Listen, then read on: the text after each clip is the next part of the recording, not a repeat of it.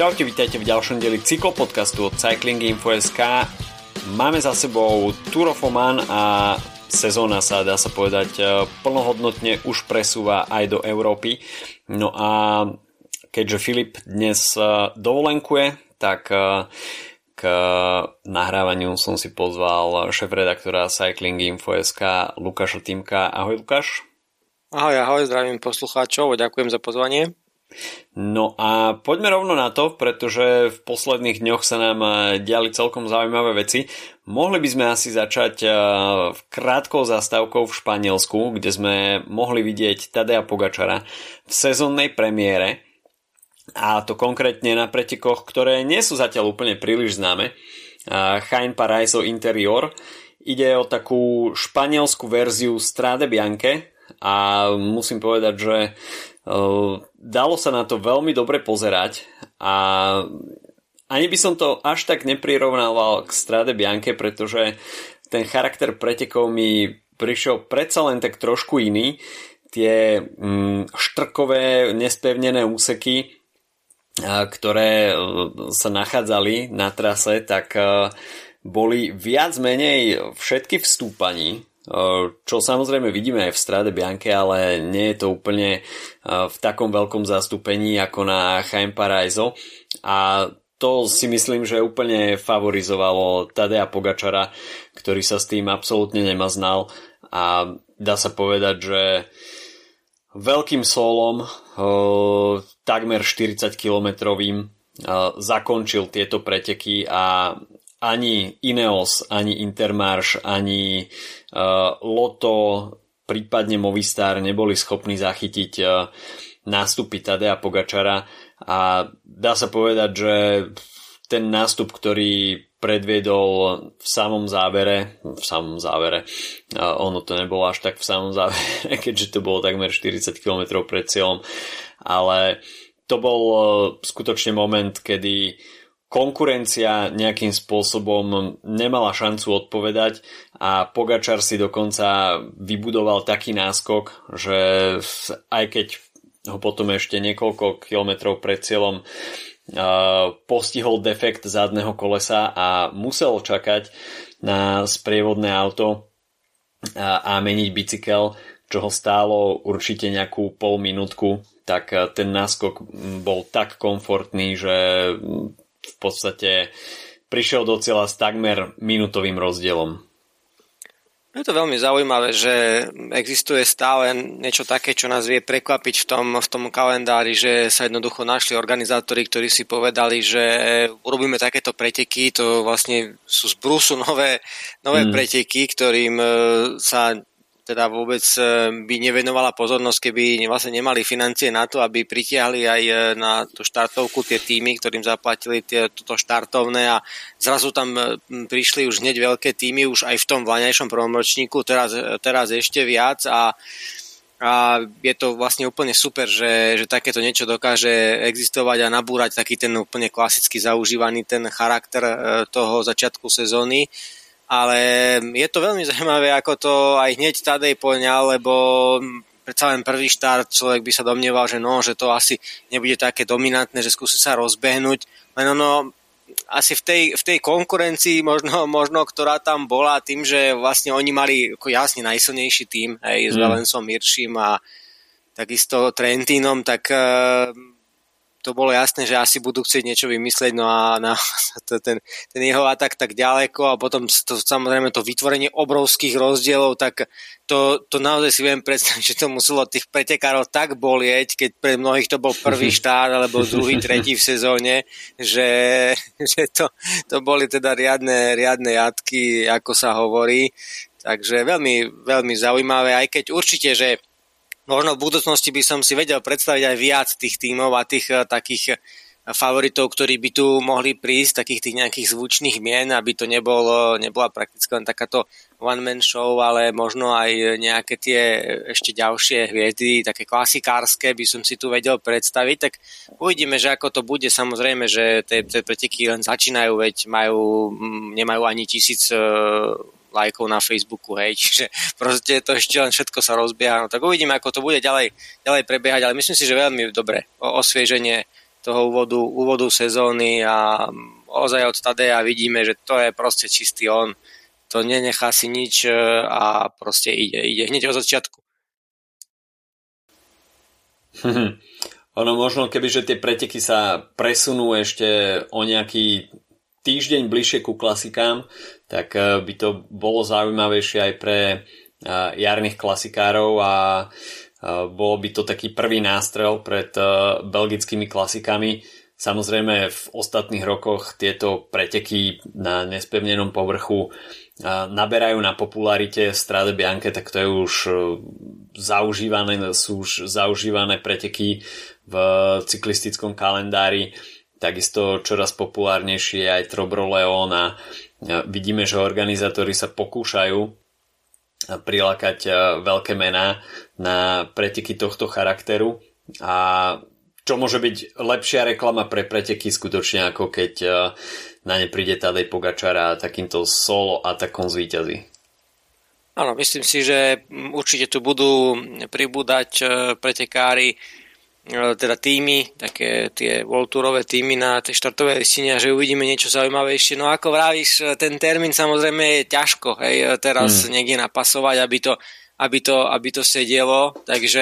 ťažko povedať, možno organizátori aj s tými týmami komunikujú, že kedy je to pre nich najlepšie a možno, možno skúsia sa prispôsobiť, ale myslím si, že veľmi, veľmi dobré preteky. A tak ako si aj hovoril, veľmi netypické tým, že, že každý vlastne úsek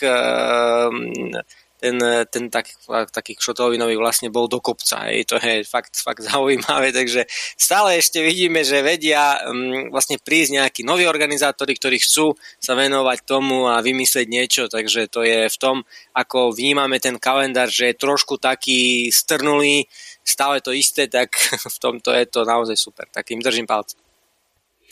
Preteky okolo Omanu, tak e, to, boli, to bol etapak trošku z iného súdka. Ako sme už minulý týždeň avizovali, tak e, to zloženie, respektíve záverečné kilometre etap e,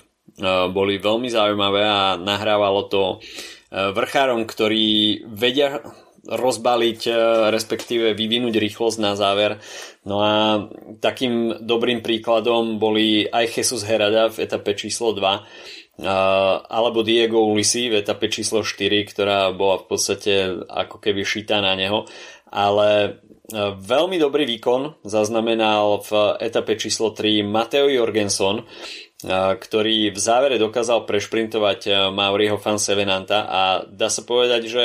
pri pohľade na záverečné GC bola práve táto etapa možno kľúčová, pretože Mauri van Sevenant uh, síce dokázal zvíťaziť v etape číslo 5, uh, ale tým, že Mateo uh, Jorgenson prišiel v rovnakom čase, tak záverečné GC nakoniec hralo v prospech jazdca Movistaru a pre Američana išlo vôbec o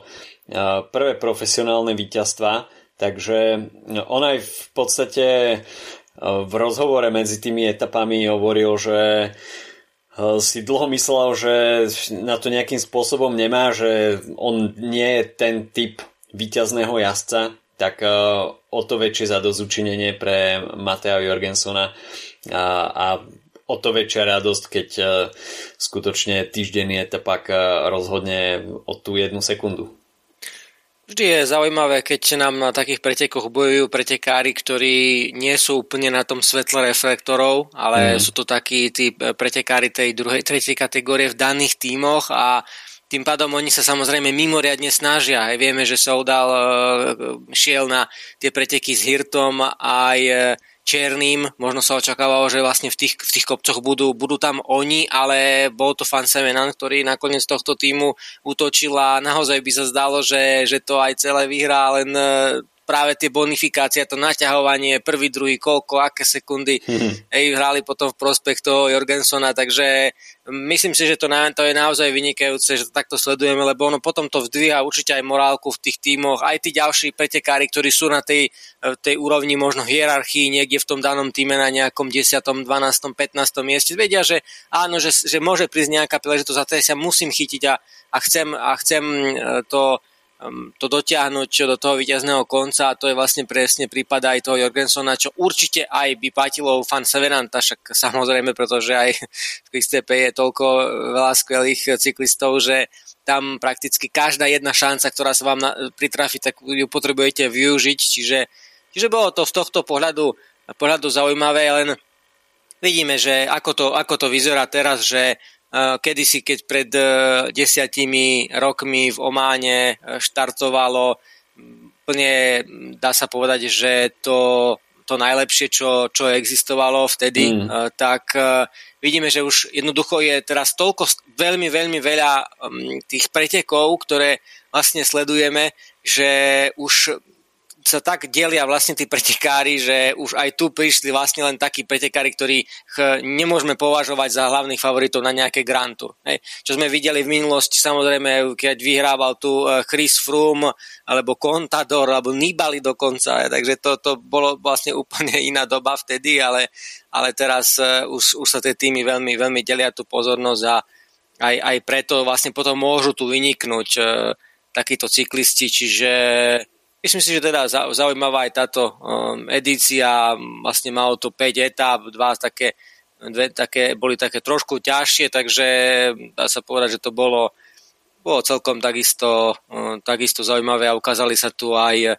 niektorí tí, tí noví cyklisti, aj keď aj tie úplne staré tváre, hej, lebo Ulisy, Eradat, no to mhm. je typické, že, že oni sa vedia vždy niekde vlastne ukázať v nejakom tom takom netradičnom, eh, ne, ne, nejakom netradičnom závere, hej, takže to je, to je vlastne veľmi zaujímavé, že, že sa ukázali, že že aj, aj vlastne ako keby ten, ten Oman, napriek tomu, že teda je to vnímané, že je to Blízky východ, je to tam, budú tam ako keby väčšina tých etap končí špurtom zvyčajne, tak mm-hmm. že to tak tu vôbec nebolo, alebo svojím spôsobom, hej, jednoducho, že Merlier teda vyhral eh, tú prvú etapu, ale už v tých, už v tých ďalších jednoducho to nebolo o tom, že by, že by tam triumfovali len čisto šprintery. Čiže myslím si, že to je v tomto, v tomto zaujímavé, že, že aj ako keby tie organizátori v tom Ománe to, to vedia tak postaviť, že nevidíme úplnú nudu, hej, ale že sú, sú zaujímavé tie závery, že si človek tak úplne nevie typnúť, že, že, že ako, to, ako to dokáže a, a tiež aj oni sa učili, aj neboli takéto etapy kedysi, ale, ale už, už to dokázali, čiže myslím, že aj, aj to je to zaujímavé. Určite áno. A ja som tiež po minulé roky e, nebol úplne fanúšik týchto pretekov na Blízkom východe. Dosť často ja vytýkam, keď e, nejaký týždenný, respektíve 5-dňový etapák nemá v sebe aspoň jednu, jeden poriadny horský dojazd. E, v Ománe to už pár rokov pochopili a skutočne vedia zaradiť do itinerára tých pretekov aj veľmi ťažké závery. A v podstate aj v etapách, ktoré by mohli končiť hromadným šprintom, tak e, sú ochotní tam zaradiť nejaké stúpanie o 1,5-2 km s prudkým sklonom, ktoré e, vedia pripraviť e, veľmi zaujímavý záver. Samozrejme preteky okolo Omanu sú spojené aj s vysokými teplotami, s čím mali asi problémy v niektorých etapách. Dá sa povedať, že tá etapa, ktorú vyhral Matej Jorgensen, tak ja si po preťatí cieľovej pásky tak uh, padali na zem niektorí ako muchy a skutočne boli radi za každú kvapku vody a bolo to v tomto smere extrémne náročné. No a vidíme taký ten uh, už dá sa povedať cyklistický kalendár zaužívaný, na ktorý sme boli v, zvyknutí v predcovidovom období že v podstate rozbehne sa sezóna a tie jednotlivé bloky, mikrotýmy e, v rámci jednotlivých tímov sa rozlezú po celom svete, či už je to Austrália, Južná Amerika, Blízky východ a v podstate s príchodom marca sa to zasa celé vcucne a celé to dianie sa presunie do Európy, takže áno, aj z hľadiska tej logistickej náročnosti sme mali možnosť vidieť zatiaľ v tých jednotlivých pretekoch aj jazdcov, ktorí sú, dajme tomu, v tej tímovej hierarchii na tých eh, nižších priečkách a toto je tá príležitosť pre nich eh, zažiariť a dá sa povedať, že nejakým spôsobom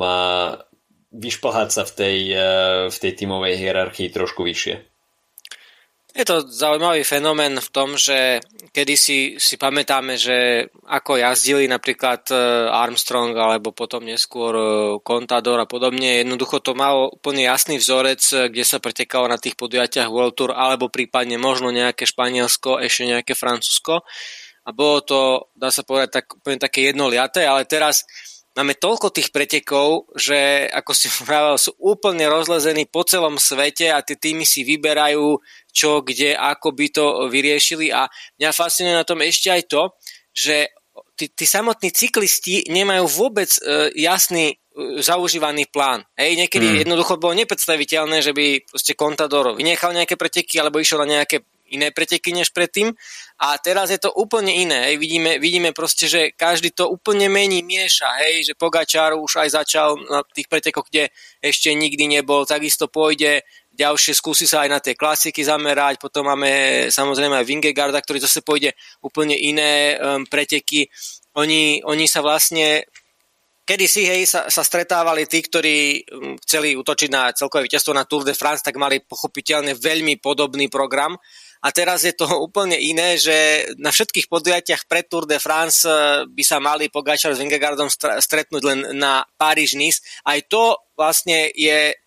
som povedal prekvapenie, lebo eh, Pogačar zvykol jazdiť Treno Adriatico, to je len mm. výnimka, že ide Paríž Nice a sa tam náhodou stretnú, ale inak by sa nestretli vôbec, ani raz. Čiže to je, v tomto je to naozaj zaujímavé, ako sa to všetko mení a, a aj, aj napríklad Evenepoel, hej, že zase keď si človek pozrie jeho minuloročný program na začiatku sezóny a tento, tak je, je úplne iný. Hej. Je to, čo, naozaj by človek si povedal, že dobre, tak keď mi to vlastne vyhrával som, všetko mi vychádzalo,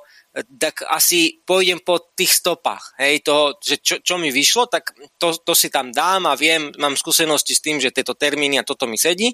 ale to je, v tomto je to pre mňa také fascinujúce, že oni to, oni to stále dokážu meniť. Hej, povie si, nie, nie, ideme ešte tam a ešte tam skúsime a, a, a toto. Čiže v tomto, v tomto je to vlastne zaujímavé aj, že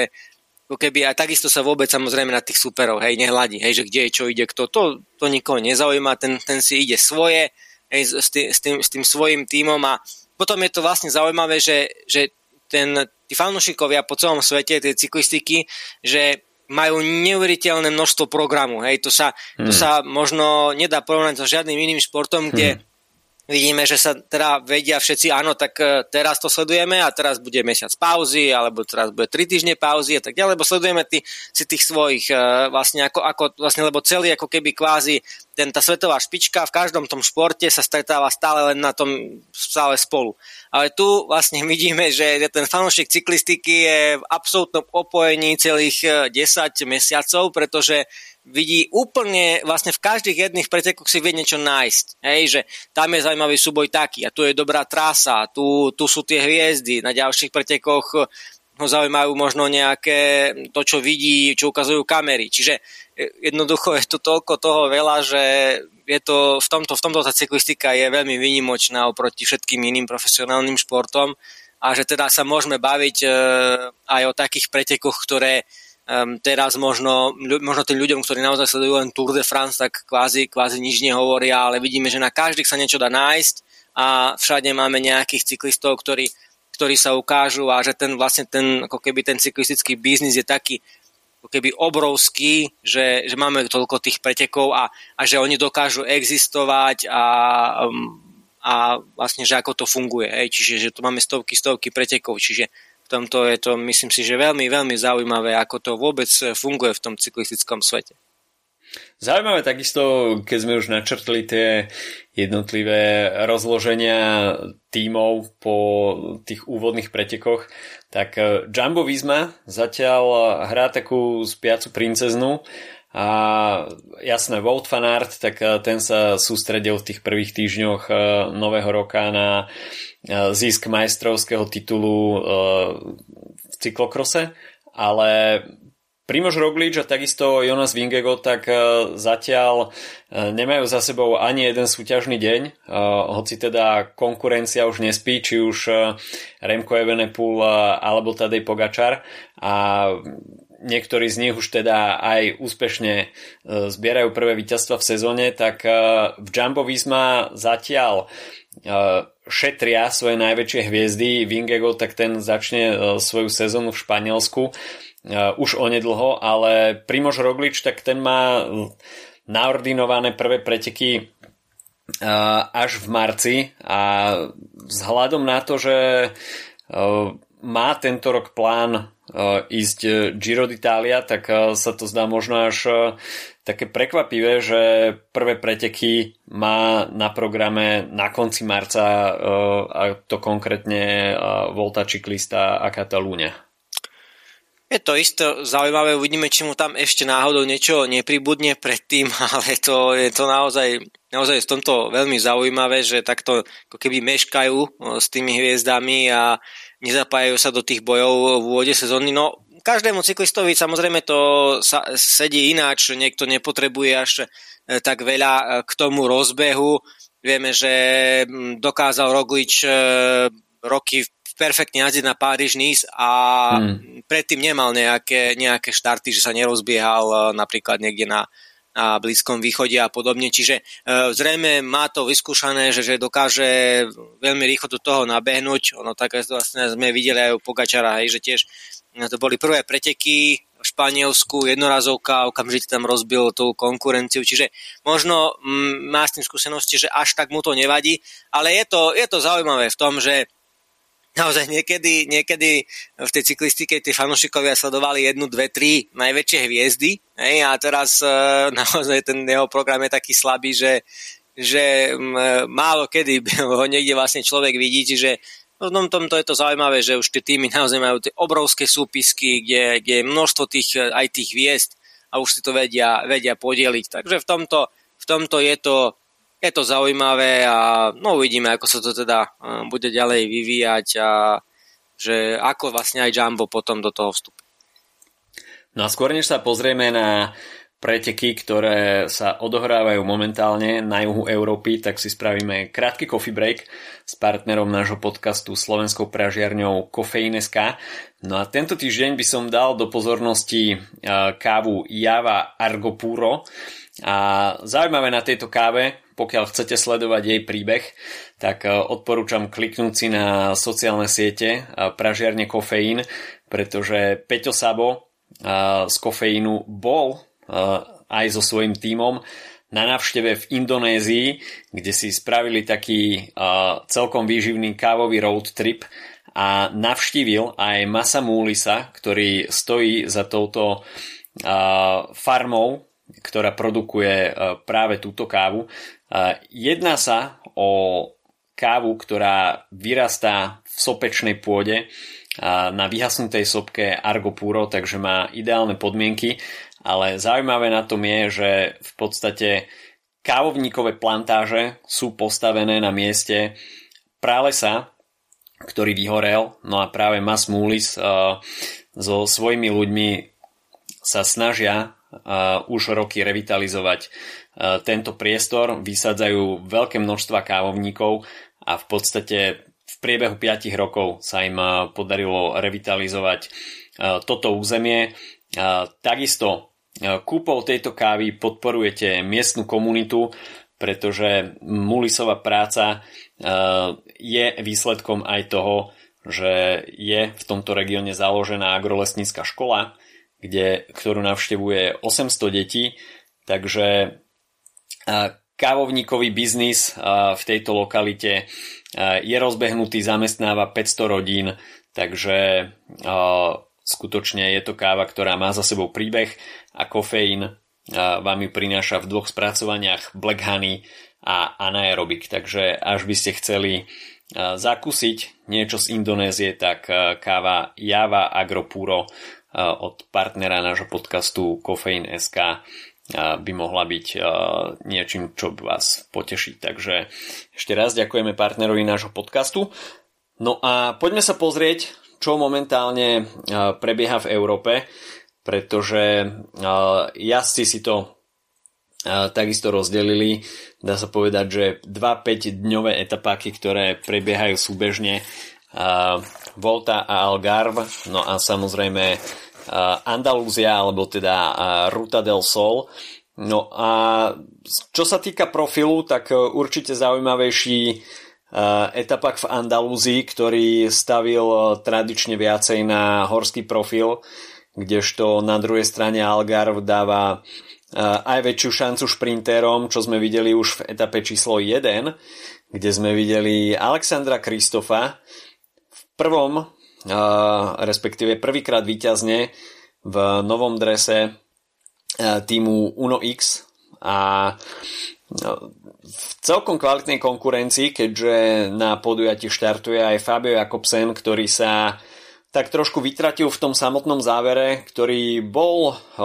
chaotický, viac menej aj technický. Ten, tých posledných 1500 metrov sme tam videli viacero zákrut a šprinterské vlaky tam nemali toľko priestoru na nejaké sformovanie sa, čo Kristofovi samozrejme dlhodobo vôbec nevadí a stačil mu jeden eh, tímový kolega na to, aby perfektne vystihol, eh, kedy má sa ma dostať na čelo a tou svojou tradičnou hrubou silou to tam dokázal poslať na pasku. U Kristofa je to zaujímavé, že sledujeme ešte stále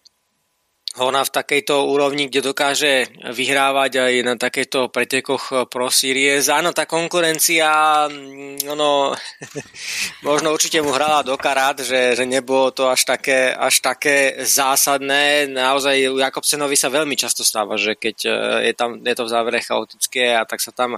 tak sa, sa tam stratí, ale e, títo vlastne starí e, mazáci ako, ako Kristof, že, že dokáže vyhrať aj takisto samozrejme tým asi najväčším príbehom teraz toho začiatku sezóny je Rui Košta, tak mm. to je vlastne zaujímavé, v tom sa to veľmi páčilo, keď je to vlastne Košta vysvetľoval, že, že čím to je, že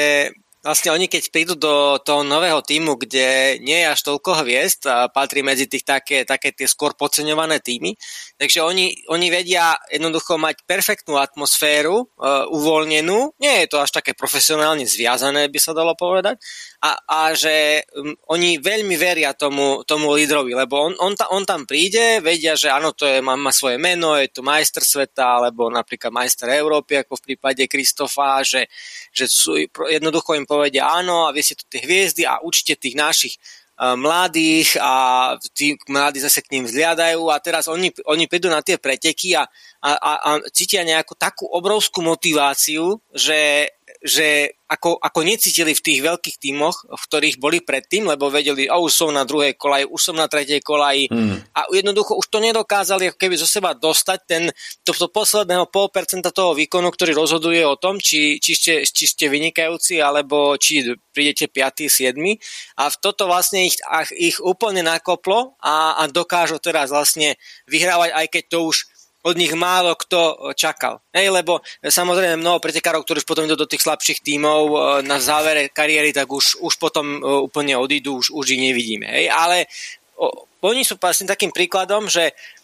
jednoducho stále sa to dá, keď, e, keď prídu niekam, kde, kde im veľmi veria a je úplne vynikajúca uvoľnená atmosféra. Čiže to by som povedal, že, že to je také, čo mňa zaujalo na tomto úvode sezóny v prípade týchto týchto starých mazákov, že, že dokážu stále ešte, ešte byť konkurencieschopní a myslím si, že tí fanúšikovia cyklistiky, ktorí, ktorí to vnímajú alebo možno nemajú často sledovať všetko podrobne, tak keď sa dopočujú, že, á, že vyhral Košta alebo á, vyhral Kristof, tak si povedia, že wow, že vlastne staré časy a toto a že vlastne ako keby tak fanúšikovia možno fandia hej týmto, týmto starým borcom, takže v tomto asi je to zaujímavé. Na pretekoch takisto štartuje početné české zastúpenie. V týme DSM sme mali možnosť aj v prvej etape vidieť veľmi aktívneho Pavla Bitnera, ktorý skončil nakoniec na 6. mieste. V treku, v zostave treku sme mali možnosť vidieť Matiasa Vacka a v drese Kacha Rural sa predstavil Daniel Bábor. No čo sa týka ďalšieho zloženia tých etap v Portugalsku, tak už etapa číslo 2 poputuje na Alto de Foya, čo je, e, dá sa povedať, najdlhšie stúpanie a veľmi napovie, ako budú rozložené sily v GC. Etapa číslo 3, tak to bude rovnako šprinterská záležitosť. Na, v etape číslo 4 to môže byť zaujímavý záver, nepríliš dlhé stúpanie Alto de Malhau, ale sú tam celkom výživné sklony. No a zaujímavá bude etapa číslo 5, ktorá v podstate rozuzli celý ten GC boj a bude to individuálna časovka na 24 km,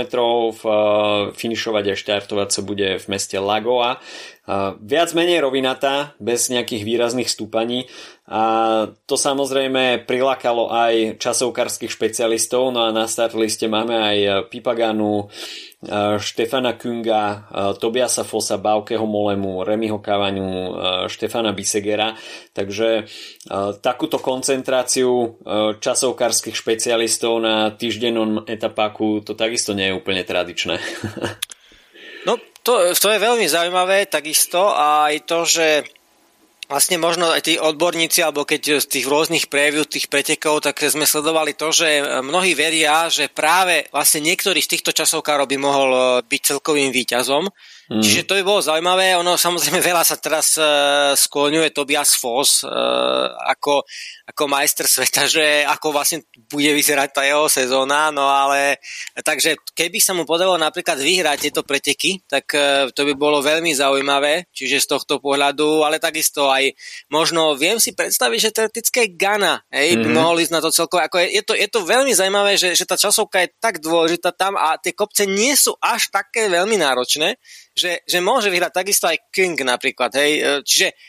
tuto som veľmi zvedavý, ako to dopadne, dopadne tento etapa, ktorý je takto e, zaujímavo postavený, aj keď opäť teda nemá nejakú tú akože top hviezdu, hej, ako na úrovni Pogačara alebo týchto, že jednoducho tu nie je, nie je top hviezda, tak budeme zvedaví, ako to, ako to bude, tiež si veľa slubujú ľudia od uh, Timena Arensmana, no, no tak uh, bude to zaujímavé opäť, že ako sa im podarí vyskladať a, a keď máme takúto um, tú vyrovnanú tú štartovú listinu, tak potom tam je samozrejme možné, že tam z tej druhej, tretej vlny niekto úplne náhodne vyskočí. Takže z tohto pohľadu, či to je napríklad Digita alebo Dani Martinez a rôzni môžu. Čiže to je budeme, budeme teda to sledovať, že, že ako to dopadne, ale opäť veľmi dobre namiešané tie, tie etapy, že sú také možno trošku také mdlé na prvý pohľad, ale na druhý pohľad neponúkajú jasného favorita. Keby tam boli obrovské kopce, nejaký teda aspoň jeden veľký dojazd, tak si povie človek jasne, tak tam niekto jednoducho buchnú sádze ide, napríklad Jay Hindley a teraz e, vyhrá hej, o pol minúty, ale keď by sme takéto niečo papierovo nemali sledovať, tak to opäť bude o sekundách a tam tí časovkári môžu zhorať veľmi zaujímavé. No, nuda to takisto nebola ani v Andalúzii, minimálne čo sa týka etapy číslo 1, e, kde sme videli veľkú aktivitu opäť Tadeja Pogačara, ale nielen teda jeho, ale celého týmu UAE, keďže v tom záverečnom stúpaní tam mal k sebe ešte trojcu, tak sa mi zdá, že tam bol Kovy Velens a Rafal Majka. A práve Majka tam dlhé, dlhé minúty držal tempo, ktoré sa časom stalo až neudržateľné a dá sa povedať, že ako náhle sa zvýšil, zvýšila vatová záťaž, tak Movistar, ktorý tam mal pri Enrikovi Masovi takisto troch jazdcov, tak v priebehu niekoľkých sekúnd zrazu bol Mas úplne sám, čo sa mu potom stalo aj trošku osudným, keďže o niekoľko minút dá sa povedať, že v rozhodujúcich fázach tejto etapy dostal defekt, respektíve tam mal nejaké problémy asi skôr s riadením. A pokiaľ by tam mal tímového kolegu po ruke, tak tá výmena bicykla by prebehla určite v lepšom časovom priestore, avšak Mas tam stratil veľmi významný čas. Tie skupiny, ktoré boli za ním, ho nakoniec dobehli a dá sa povedať, že s takouto stratou už blížiacou sa k dvom minútam je viac menej z hry von, čo sa GC poradia týka. Takže veľká smola v Movistare, ale skutočne tu bolo vidieť, že UAE boli perfektne pripravení a dostali pod tlak nielen Movistar, ale takisto aj Ineos, ktorý mal veľmi veľké problémy reagovať. A jediný, komu sa podarilo zareagovať vo viacerých mužoch, tak bol Bahrain, kde sa snažil veľmi rýchlo dolepiť tú dieru Santiago Buitrago, čo sa mu aj podarilo, ale ako náhle Pogačar opäť čo i len trošku zvýšil kadenciu, tak po niekoľkých eh, stovkách metrov eh, to musel zabaliť aj Buitrago a radšej počkal na svojho tímového lídra Mikela Landu. To je ten problém takýchto pretekov, že kým sme sa rozprávali o tom, že na tých ďalších podujatiach je to veľmi vyrovnané a vôbec nevieme, nevieme si typnúť možno ani víťaza, že môže vzniknúť z desiatich rôznych pretekárov, tak to je ten problém Andalúzie, že ten Pogačar tak vyčnieva, že vyzerá to na úplne jednoznačnú záležitosť pri tom Masovi sa ukázalo, že uh, to je práve ten, tak, takisto ten problém toho, že máme toľko veľa pretekov, že ak máte pretekára ako Pogačar na štartovej listine, tak e, dokážete s ním nejakým spôsobom bojovať iba vtedy, keď postavíte e, s tým svojim lídrom najsilnejší možný manšaft. Mm. Len problém je, že Movistar samozrejme, je, sú to domáce preteky, jasné, a akože tá zostava je dobrá, ale jednoducho keďže pretekajú aj všade inde a ako keby potrebujú to nejako rozložiť, tak to je jednoducho chyba. Hej. Keby, keby proste mal Mas pri sebe absolútne tú, tú najväčšiu, najväčšiu špičku, viem si predstaviť, že by to možno dopadlo trošku lepšie, ale mm, no, je to tak, ako to je, takže myslím si, že na, v týchto, týchto pretekoch tá, tá Pogačarová sila bude, bude úplne jednoznačná a z tohto pohľadu mu asi nebudú schopní konkurovať tí súperi a možno sa budeme skôr, uh, budeme skôr sledovať len to, že ako to bude v tých ďalších tímoch, čo sa týka toho líderstva. Hej, že či, či to už teda akože v sa tam už sa vytvorila minúta medzi Rodriguezom a Artom, ale možno v tých ďalších tímoch, ako to bude medzi Landom, Buitragom a podobne, alebo Caruso tam ešte prichádzal do úvahy, čiže E, v tomto zmysle je, je, je to aspoň toto bude zaujímavé, že ktorý z tých lídrov tých daných tímov sa ukáže, že je ten najlepší. Takže to asi bude, ale to už samozrejme je len taká zástupná vec, ale ten Tadej vyzerá tak jednoznačne, že to má pod kontrolou. No na jazdcov ešte čakajú 4 etapy, ktoré uh, budú veľmi bohaté na výškové metre. Dá sa povedať, že uh, jednoduchšia etapa bude iba etapa číslo 3, ale tam má takisto taký celkom zaujímavý pančerský záver. No a uh, etapa, ktorá sa nejak nebude končiť uh, v blízkosti stúpania, tak uh, ešte bude etapa číslo 5, ktorá bude záverečná, ale tá, tá má takisto uh, na programe stúpanie prvej kategórie a 3 stúpania tretej kategórie. Takže Tadej Pogačar má skvelo nakročené k ďalším víťazstvám a pokiaľ by aj nepridal ďalšiu etapu, tak to, k tomu víťazstvu v GC sa už v etape číslo 1 veľmi priblížil. No a ja som takisto ešte čaká program na Blízkom východe a to sú v podstate jediné preteky s World Tour statusom. UA Tour, ktoré začnú v pondelok 20. februára a bude to 7 etap. Dá sa povedať, že gro týchto pretekov budú tvoriť šprinterské etapy, etapa číslo 1, 4, 5 a 6, tak to budú výzvy pre najrychlejších jazdcov.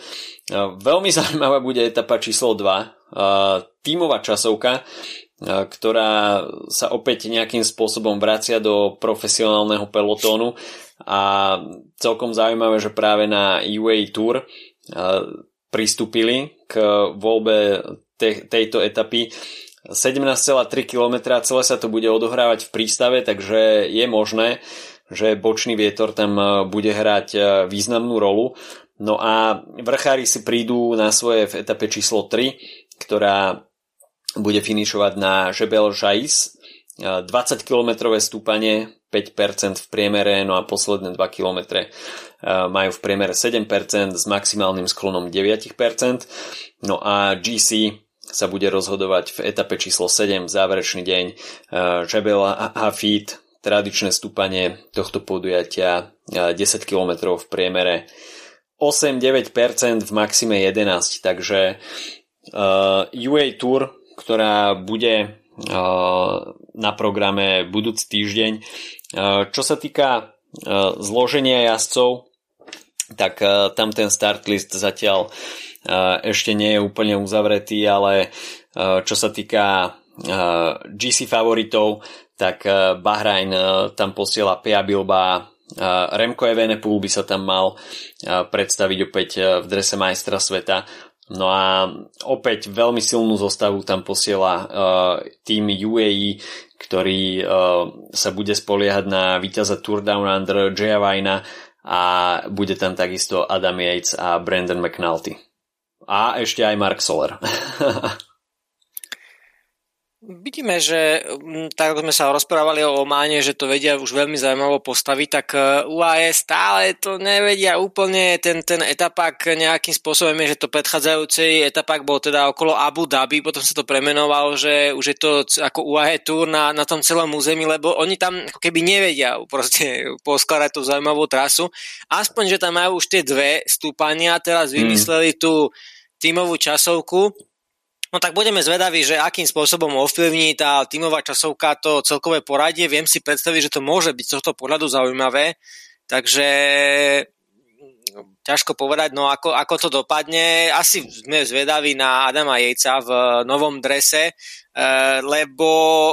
naozaj ten, ten ako keby kvázi ten domáci tým, ktorý tu, tu preteká, tak uh, už, už je taký silný, že vidíme aj Jay Vine samozrejme, ale takisto aj McNulty sa stále zlepšuje, Slover vieme jeho výkonnosť, čiže bude zaujímavé sledovať, že ako sa Yates uh, ukáže, že či náhodou vlastne to už ne, nebude už len vlastne domestik, lebo tomu hrozí, že keď, keď, mm. keď sa neukáže na tých prvých, možno prvom, druhom štarte, že, že na to ešte stále má, tak e, na toto som zvedavý, aj keď asi najväčším favoritom bude Remko, keďže aj tá tímová časovka Soudal Quickstepu e, bude, bude, bude sedieť. No na druhej strane vidíme tu neskutočne veľa šprintérov, ktorí, hmm. ktorí sem prichádzajú, takže toto bude veľmi zaujímavé sledovať, ako sa vám vlastne bude tak dariť tej konkurencii e, Sama Beneta, Kaleba Juvena, Eliu Vivianiho, Fernanda Gaviriu a a ďalších. E, Svedaví samozrejme asi všetci budeme na Marka Cavendisha v hmm. Astane, že či nejakým spôsobom sa ešte dokáže do toho dostať. E, ono je tam aj Case Ball, aj e, takisto Davide Martinelli, ktorí akoby nemajú veľmi radi rozbiehanie šprintov, čiže no, som veľmi zvedavý, že ako to, ako to bude, či to postavia na Cavendishovi, alebo povedia, že teda nie. No lebo vlastne v Omane e, možno si myslel Cavendish, že v Omane to už, už skúsi, ale tam si nezašportoval ani raz, takže no, bude to zaujímavé tiež sledovať, ako to teda dopadne a aj, aj v tej Astane, no, medzi tými trošku veľa zase kohútov, takže no ale asi ani jeden z nich nemá až takú nejakú zásadnú šancu, by som povedal, proti Benetovi s Evanom, ale všetko sa môže stať. No. OK, tak najbližšie dni budú patriť Algarve, Andalúzii, no a budúci týždeň etapaku v Spojených Arabských Emirátoch. My sa počujeme opäť budúci týždeň. Ďakujem Lukášovi, že si spravil hostovanie a našiel si čas pre tento týždeň. No a my sa počujeme budúci týždeň. Majte sa pekne. Čau, čau. Čau, čau.